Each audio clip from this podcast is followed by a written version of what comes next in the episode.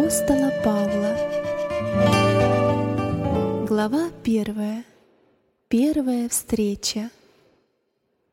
В одиннадцатый год царствования в Риме императора Нерона в подвластном городе Иудее, по-видимому, все было спокойно. А в действительности в душе каждого иудея кипела ненависть к поработителям. Год от года тяжесть римского ига становилась для евреев все невыносимей. Они с нетерпением ждали предсказанного им пророка, Спасителя из дома Давида. Они верили, что обещанный Мессия восстановит их царство и подчинит всех Израилю — как некогда Рим подчинил себе весь мир. Действительно, 30 лет назад в Израиле появился человек, который всенародно выдавал себя за Сына Божьего. Но разве этот бедный назарейский равен мог стать во главе их, победить Рим и носить золотую корону Давида? Он, сидевший за столом вместе с грешниками, помогавший больным и нищим — нет, думали евреи, он не смог быть царем мира. Они считали себя обманутыми и преследовали его своей злобой, предали его крестной смерти.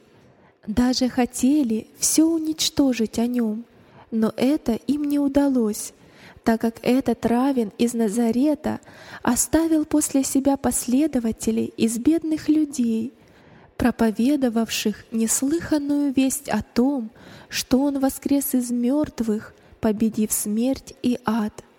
Заставить их замолчать было невозможно. Правда, народ, подстрекаемый знатью, преследовал последователей Равина, но они выносили все со смирением и терпением.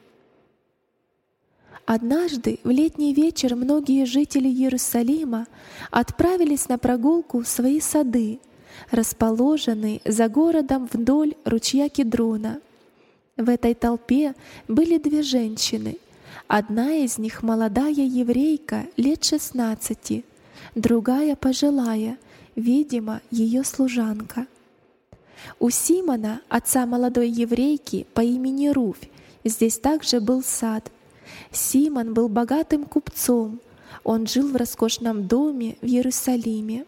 Обладая громадным богатством, он заботился о своих детях, Руфи и Давиде. «Как хорошо, что мама отпустила нас сюда погулять! Я так люблю эти места!» — сказала Руфь, обращая к своей служанке Саре. «Дорогое дитя, Отец будет недоволен, когда узнает, что мы отправились вдвоем без мужской охраны. С тревогой сказала старушка. А что, если с нами что-то случится? Наш сад недалеко от города, и при этом около большой дороги, где проходит много народа. Весело засмеялась Руфь в ответ на опасения Сары. Я очень жалею, что уступила твоим просьбам и отправилась с тобой. Бросая взгляд на молодую госпожу, сказала служанка. Пойдем скорее, найдем Давида, и он проведет нас. Девушка пошла вперед. Сара едва успевала за ней. Ей уже было лет шестьдесят. Темные глаза и смуглый цвет выдавали ее египетское происхождение. Она была рабыней и хотела оставаться ею, несмотря на то, что Симон несколько раз предлагал ей свободу. Сара любила Соломониду, мать Руфи, как свою дочь и ее детей, выросших при ней.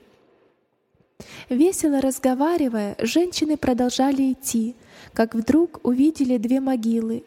В одной покоился Иофет, царь Иудеи, в другой — Авесолом, некогда желавший завладеть престолом своего отца Давида. У Руфи эти могилы вызывали воспоминания о бывших иудейских царях. «Царь Иофет царствовал над свободным народом», — заговорила она. «Мы же подвластные римлянам. Когда же все это изменится? когда придет Спаситель, когда мы будем теми, кем были прежде. Старая служанка с удивлением смотрела на молодую Руфь. Несмотря на свою молодость, она принимала близко к сердцу бедствие своего народа. «Пойдем», — сказала Руфь, — «здесь жутко и безлюдно». Они только хотели двинуться, как из-за кустов выскочили три человека, с диким смехом загородив им дорогу. Это были гладиаторы, люди высокого роста, крепкого телосложения и очень развитыми мускулами, принимавшие участие в общественных играх и состязаниях друг с другом и с дикими животными. Они, по-видимому, наслаждались страхом женщин, на крик которых никто не смог явиться на помощь. Тогда старая служанка бросилась к гладиаторам, крикнув Руфи, «Беги! Пусть лучше они убьют меня!» Но толчок ногой заставил ее замолчать. Она упала на землю.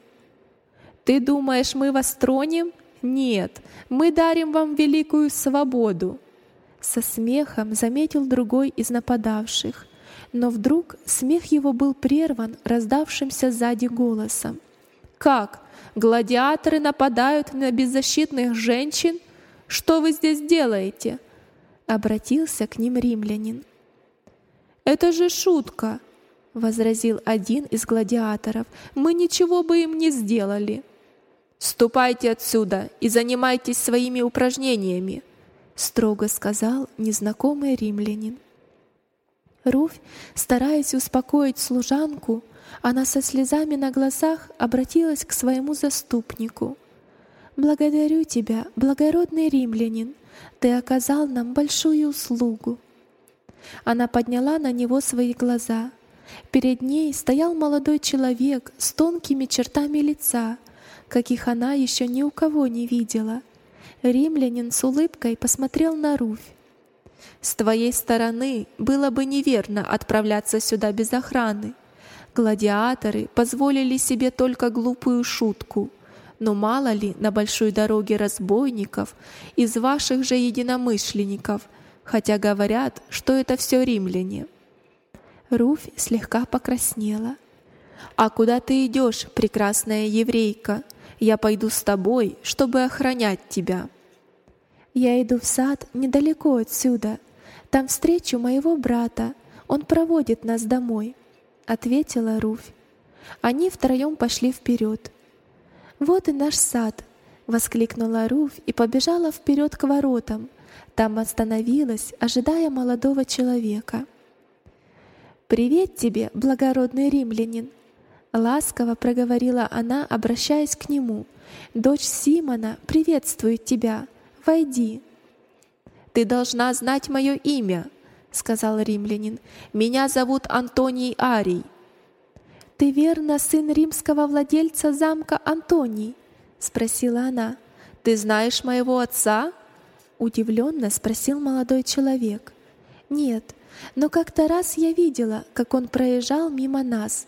Тогда брат мой Давид сказал, что это Арий, владелец замка Антоний». Они вошли в сад — Внизу у ручья среди лавров и жасминов стояла скамейка.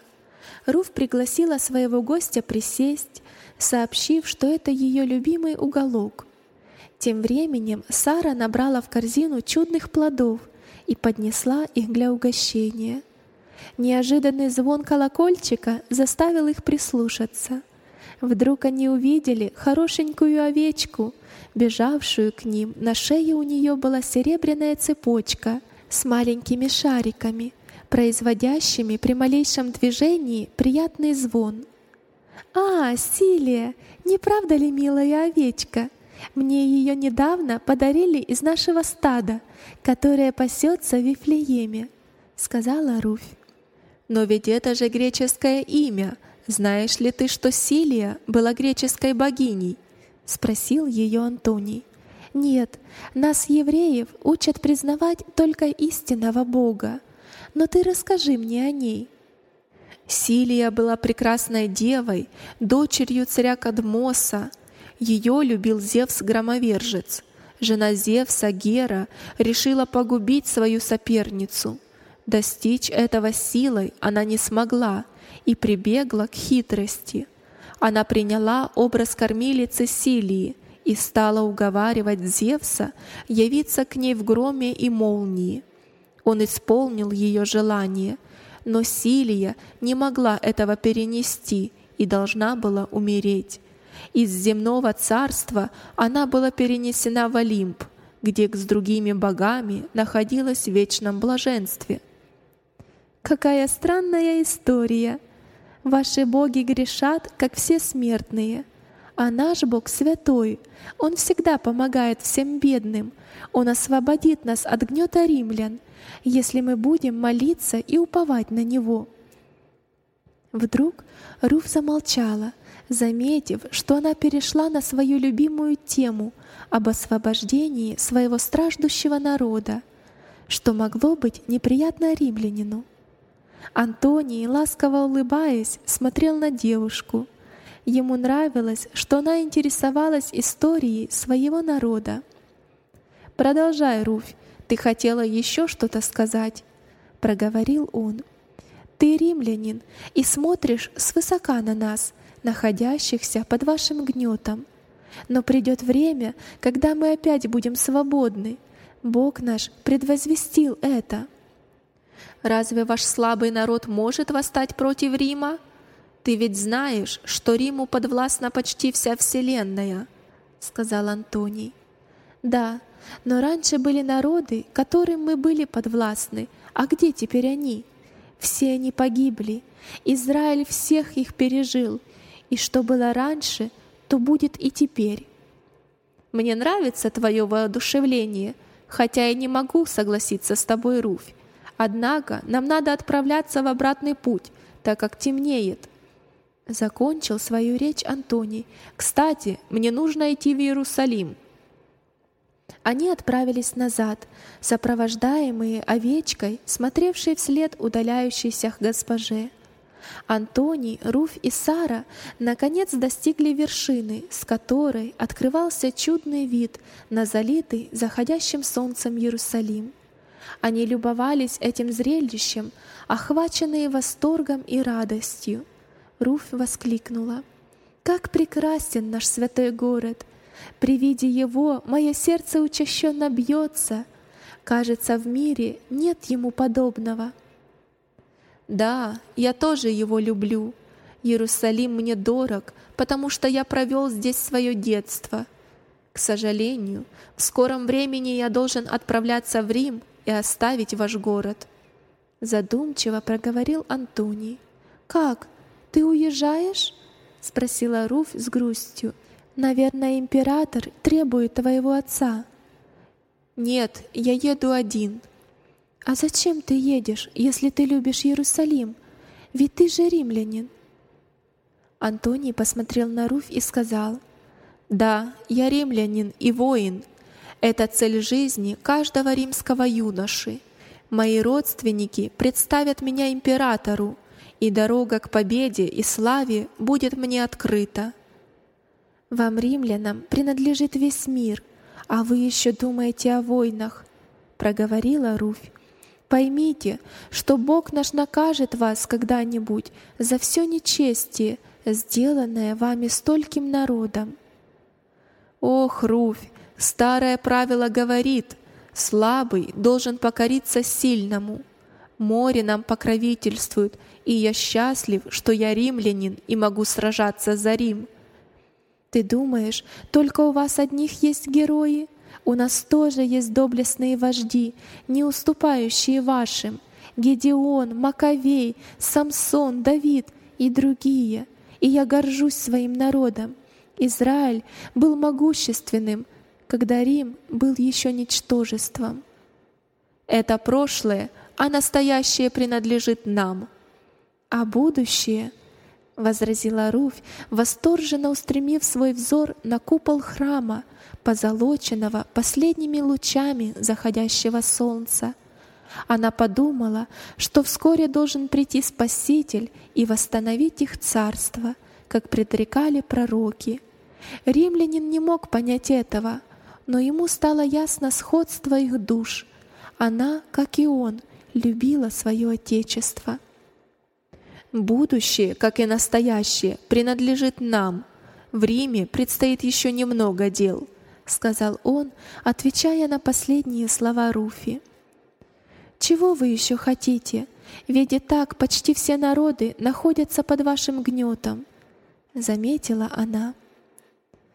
Есть еще народы, не испытавшие на себе меч римлян. В Африке, на островах в океане, существуют страны, где еще не ступала нога римлянина. Но прежде всего надо закончить поход на восток, предпринятый Александром Македонским. Руф с отделением посмотрела на Антония.